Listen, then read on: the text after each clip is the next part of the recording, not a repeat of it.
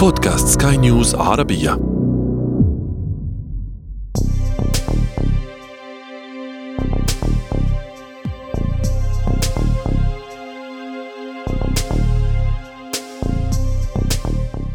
في يناير من عام 2010 وقع زلزال بقوة سبع درجات على مقياس ريختر بجزيرة هايتي الواقعة في المحيط الهادئ. استمر دقيقة واحدة وخلف دمارا هائلا. قدر الصليب الأحمر الدولي حجم المتأثرين بالزلزال بثلاثة ملايين شخص بين قتيل وجريح ومفقود. من بين نحو عشرة ملايين شخص كانوا هم تعداد البلد حينها. أعلنت الحكومة دفن 230 ألف شخص في مقابر جماعية بخلاف انهيار أو تضرر معظم معالم العاصمة بورت أو برنس بما فيها القصر الرئاسي بعدها اتهم الرئيس الفنزويلي الراحل هوغو تشافيز الولايات المتحدة بالتسبب في ذلك الزلزال من خلال الأبحاث التي تجريها على المناخ. لم تثبت ادعاءات تشافيز ولم يقدم أي أدلة على كلامه. لكن الادعاءات لم تتوقف من حينها حول أبحاث تجريها الولايات المتحدة ودول غيرها للتحكم بالطقس لأغراض بحثية أو عسكرية. هل يمكن حقا التحكم بالطقس واستخدامه كسلاح عسكري؟ وهل حدث من قبل أن استخدم هذا السلاح. ما هي تقنية البذر السحابي؟ وإلى أي مدى وصلت التجارب التي تجريها الولايات المتحدة الآن؟ وما هي حقيقة برنامج هار المثير للجدل؟ هذا أنا عمرو جميل أحييكم وأنتم تستمعون إلى بودكاست بداية الحكاية. بداية الحكاية.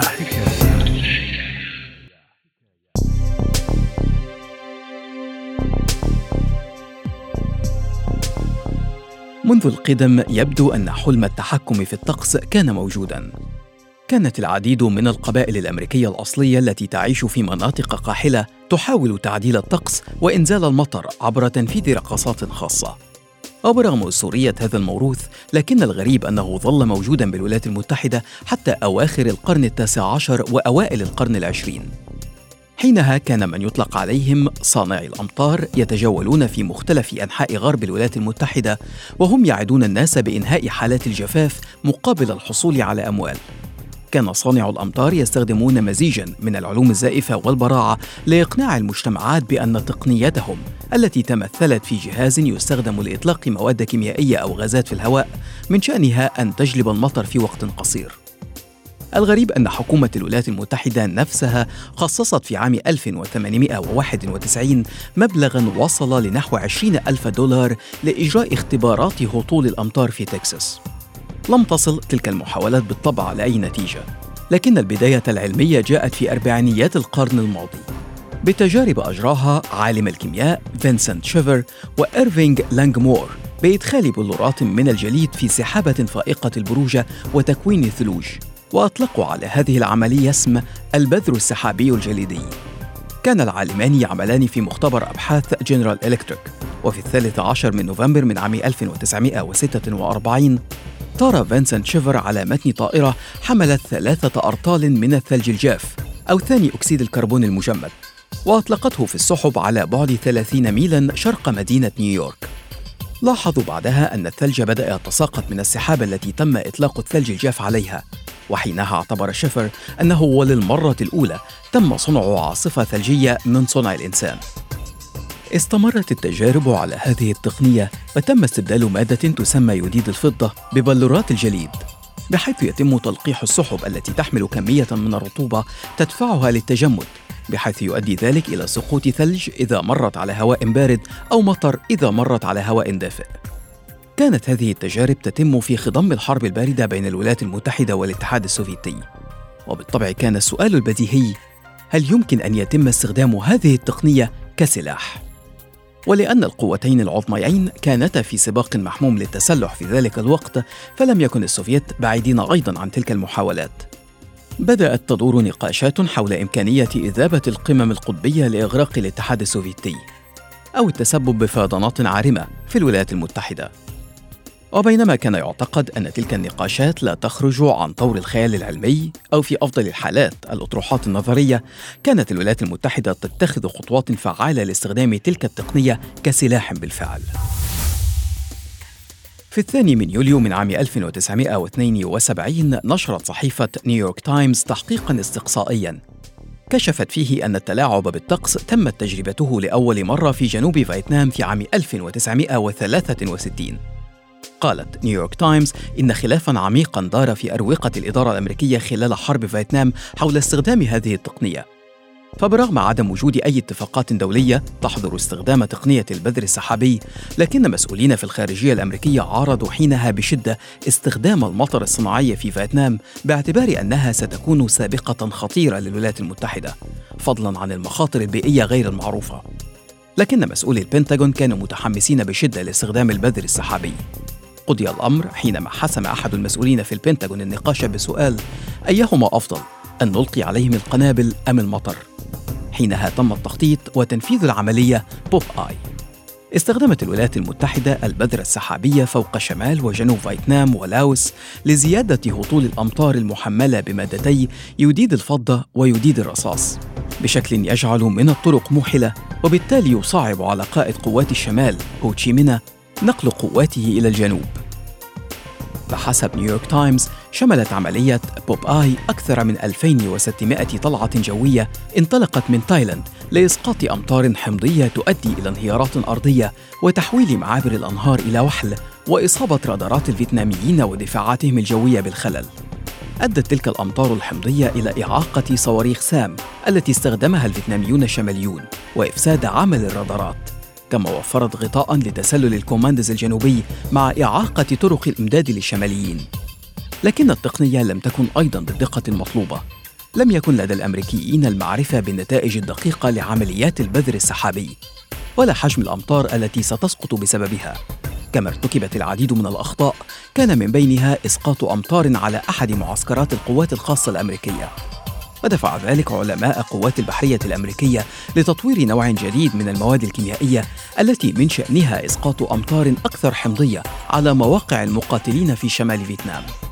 وبحلول عام 1971 أصبح البرنامج الذي كانت له ثلاثة أسماء رمزية مختلفة تحت السيطرة المباشرة للبيت الأبيض. لكن بانتهاء حرب فيتنام وظهور اتفاقيات الحفاظ على المناخ في عام 1978 أوقف البرنامج قبل أن يعود مع إحدى أكثر البرامج الأمريكية غموضاً برنامج هارب.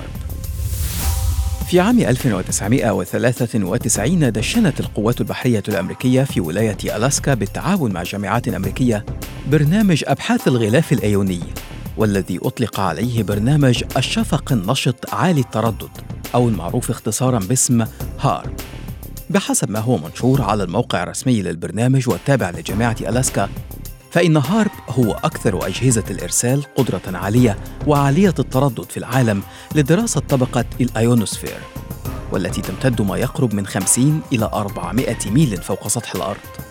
يضيف الموقع الرسمي للبرنامج أن هارب قادر على إثارة وتنشيط وتسخين منطقة محدودة من المجال الأيوني بشكل مؤقت.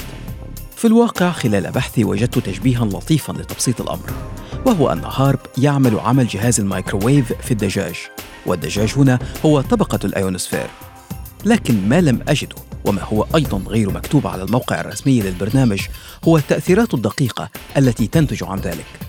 ومع غياب معلومات واضحة ودقيقة تحول هارب لواحد من أكثر البرامج الأمريكية غموضا وأكثرها إثارة للجدل واتهاما بتسببها في كوارث مناخية حول العالم.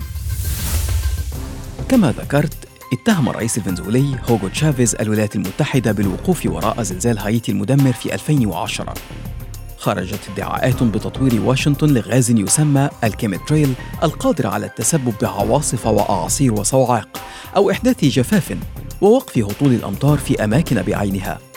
حتى إن البروفيسور ألان روبوك أستاذ العلوم البيئية الأمريكي وأحد أهم علماء المناخ في العالم والذي درس التأثير المحتمل للشتاء النووي في الثمانينيات دق ناقوس الخطر بشأن التمويل والأبحاث التي تجريها وكالة المخابرات الأمريكية على المناخ. في الواقع أن عشرات إن لم تكن مئات التقارير المنشورة على الإنترنت تشير إلى تجارب على التحكم بالطقس أدت لتقلبات مناخية قاسية وغير مبررة. هل يعني ذلك أن التحكم بالطقس شر مطلق؟ الإجابة بالقطع لا. فتقنيات التحكم بالطقس تتضاعف أهميتها الآن. ففي ظل الاحتباس الحراري تكتسب هذه التقنيات أهمية متزايدة.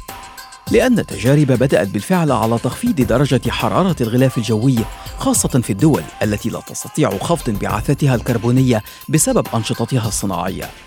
وفي منطقتنا العربية أصبحنا في أشد الحاجة لهذه التقنيات مع الشح المائي.